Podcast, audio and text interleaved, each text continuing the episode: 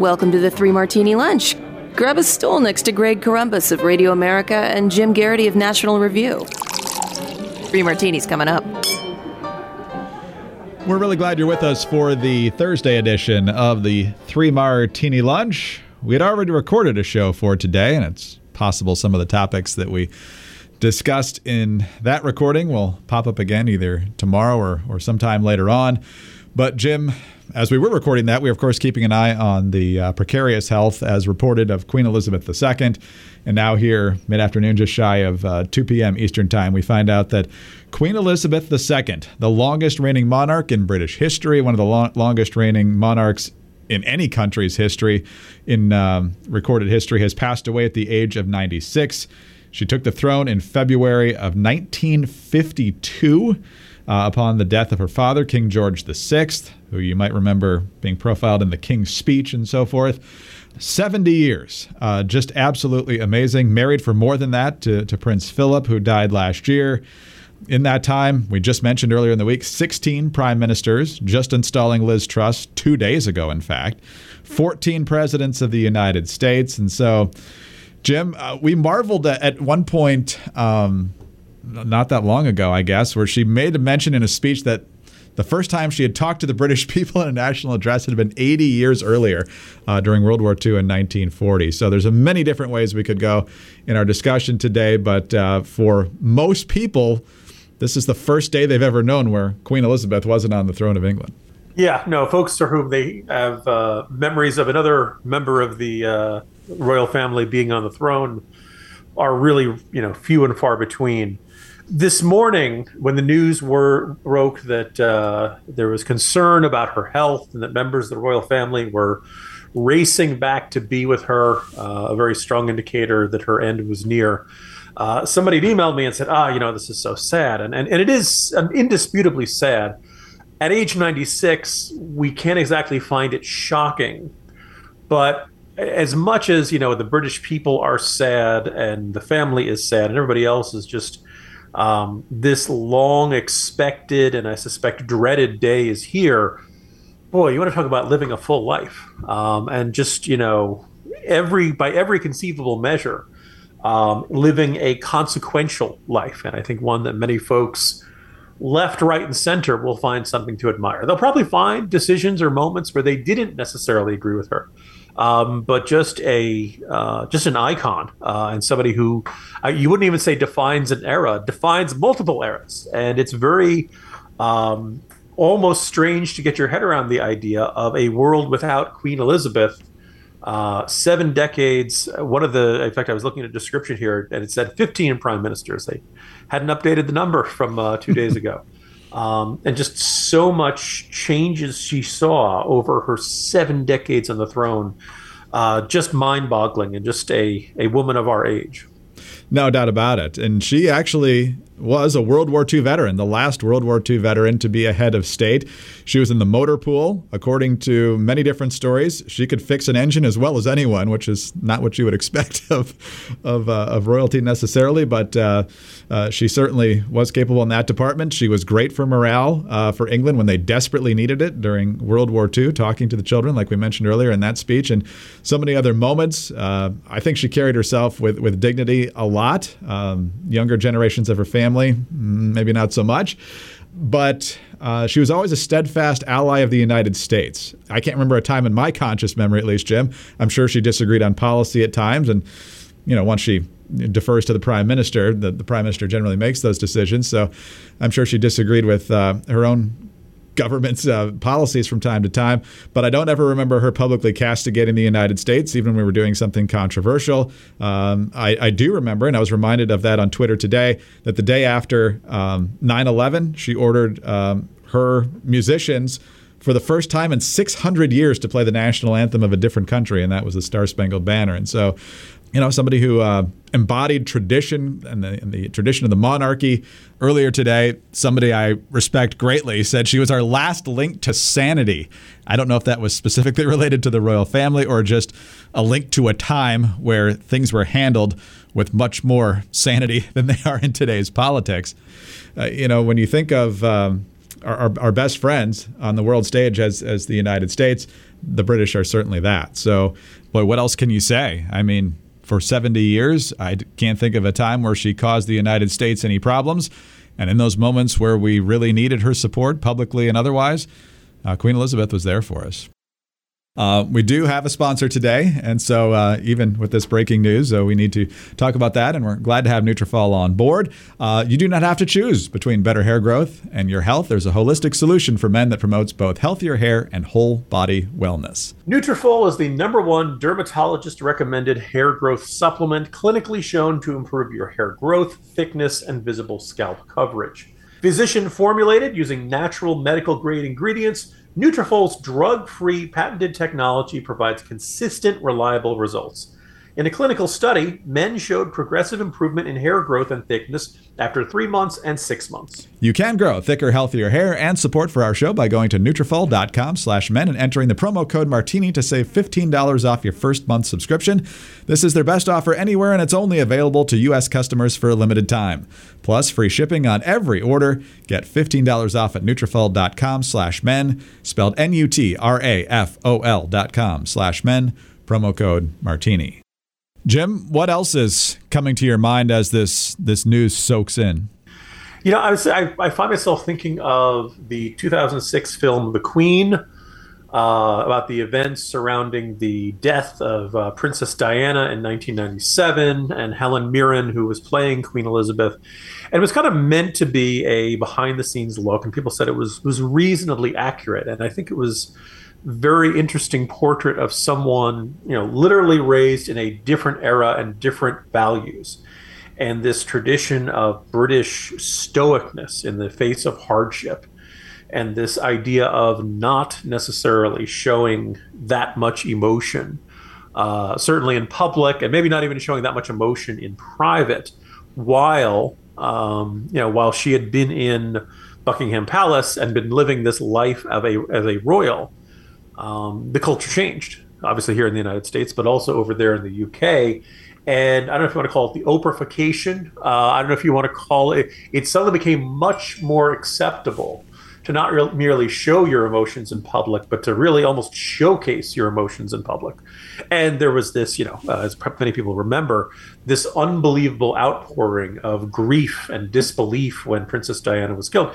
And, you know, Queen Elizabeth came under a considerable amount of grief for that, uh, a considerable amount of criticism under this perception that she was not showing and that she was not. Um, that she seemed cold, you know, that she seemed uncaring about the death of her daughter-in-law and the uh, fact that her grandsons would be raised without a mother and, and all of that. And I, I think the portrayal of Helen Mirren in that film was meant it would have been very easy to make her a stock villain right the the, the mean mother-in-law the you know and just kind of this recognition that no this was part of a different way of life. It didn't necessarily say it was a better way of life. I think there's some Americans who might say that. I think there's some who probably say it was a worse way of life. That in a way, this was a great deal of emotional repression at work that was not necessarily healthy.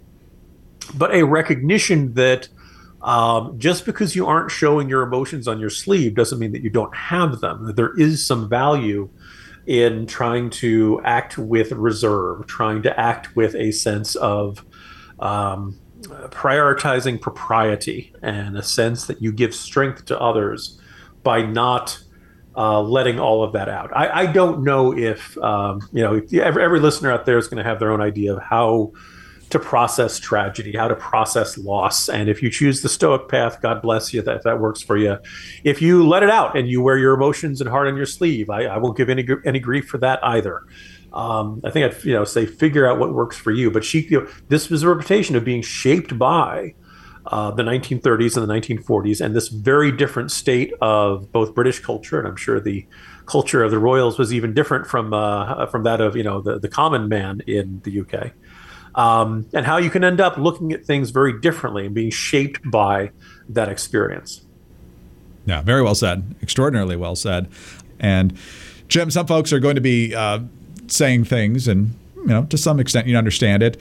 Why are we making such a big deal about the the death of the of the British monarch? Yes, they're an ally, but we rebelled against the monarchy 246 years ago or whatever it is now. And and of course, that's not the system of government we have, and it's not the system of government that we want. I think when not only do we talk about steadfast allies, we talk about people who have been friends of the United States. Uh, just that stability that existed in one of the most important countries in the world uh, is certainly uh, significant. So, uh, any particular anecdotes? I mean, you and I didn't know the Queen, obviously, but is there any story from you know your conscious memory or any other time uh, over the 70 years or even before that that that you know of that that stands out that kind of surprises you because because I've got a couple. One that a question that came to mind. I remember someone discussing if you could have inter- if you could have an interview and not just an interview, but like a really in-depth conversation with some any person on earth, who would you choose? Queen Elizabeth would be a really good selection because not just of her you know time and experience of being on the throne, I mean, somebody once observed not just, you know, she knew Churchill, right? Like all of these people who are now long since consigned to the history books, she not only knew, but she had a personal relationship with. Um, you think about all the world leaders that she had met over the seven decades, all the people she interacted with, all of the um, statesmen, experts, uh, great citizens of the United Kingdom, um, she, you know, conceivably, I wouldn't say they just, I wouldn't say is the smartest one on the planet, but in terms of just access to people, in terms of meeting people, in terms of, and, and having substantive conversations about British policy, about foreign policy, about relations, about with, you know, the state of the world. Yeah, you know, she's got to be up there. And in terms of, you know, just, uh, just the amount of, uh, the scale of her interactions and the scale of her representation of her country in the greater British Commonwealth and in the foreign countries, and you know, um, the, the Queen miniseries that they're doing on I think it's Netflix. I'm not sure. The Crown, you know, yeah. does does kind of touch on this, the sense of going back to her early days and all through the 50s and 60s and the interaction with the Kennedys. Mean, like all of these figures that we now have in the history books she had real relationships with and she could tell you oh let me tell you what kennedy was like behind closed doors let me tell you what these uh, you know, what, what these figures were like when we met. You know, I think um, you talk about people who you would have loved to have read an autobiography of. I mean, people have written biographies of her, but you know, how she saw the world and how she saw these figures through her own eyes would have been absolutely fascinating. She occasionally would give a story or two that would give you that sense, but um, just a uh, maybe one of the most fascinating figures of the 20th century and into a decent chunk of the 21st century. And so I guess by that sense, I wish I'd had a chance to really sit down and pick her brain because that depth and breadth of experience is almost unparalleled. Yeah, that's very well said, Jim. And uh, I promised a couple of uh, amusing Queen Elizabeth anecdotes. I'm not going to disappoint you, I don't think. Uh, and we'll get to those in just a second.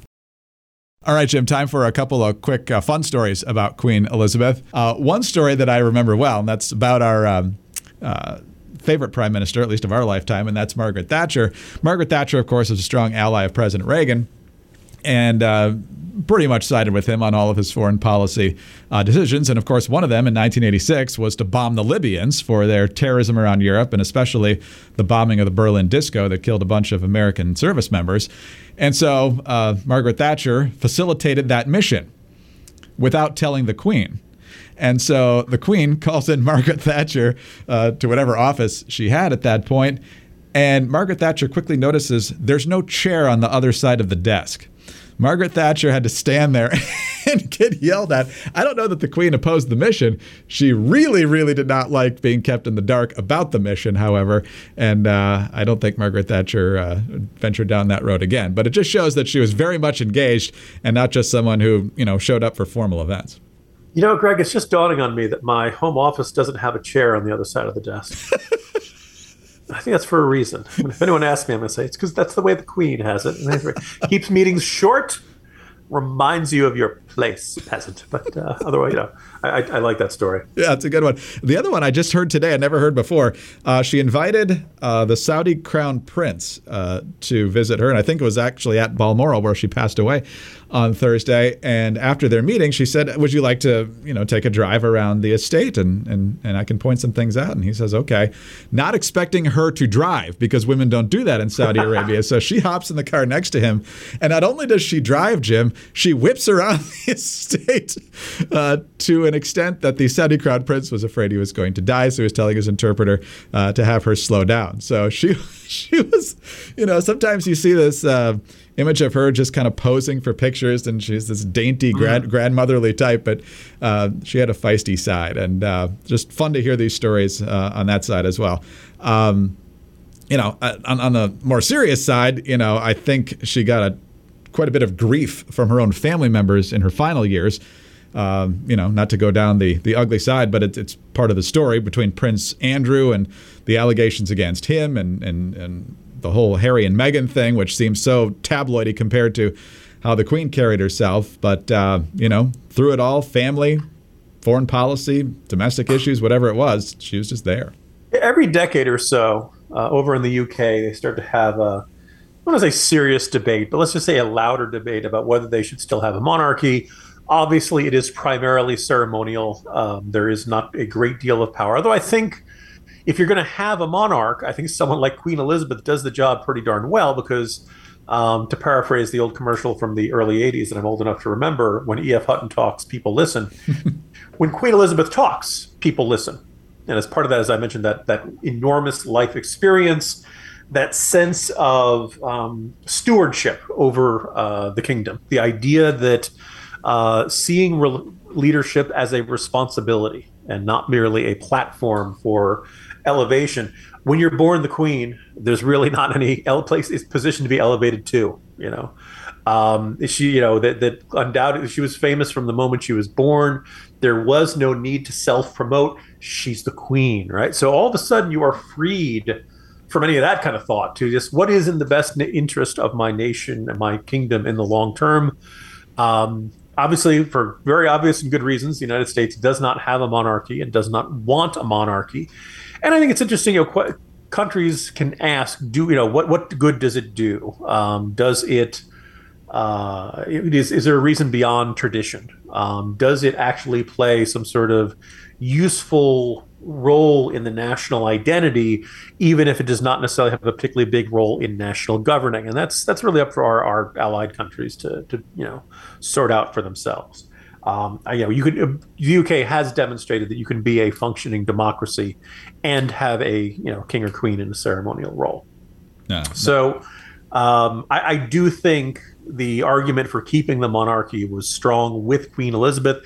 It may be a little less uh, strong, and I think if the uh, members of the royal family end up with uh, various scandals and cases of bad behavior, it tends to undermine the argument that the country is well served by keeping it. But uh, that's probably an argument for another time, Greg. Yeah, perhaps. But we will soon have King Charles III.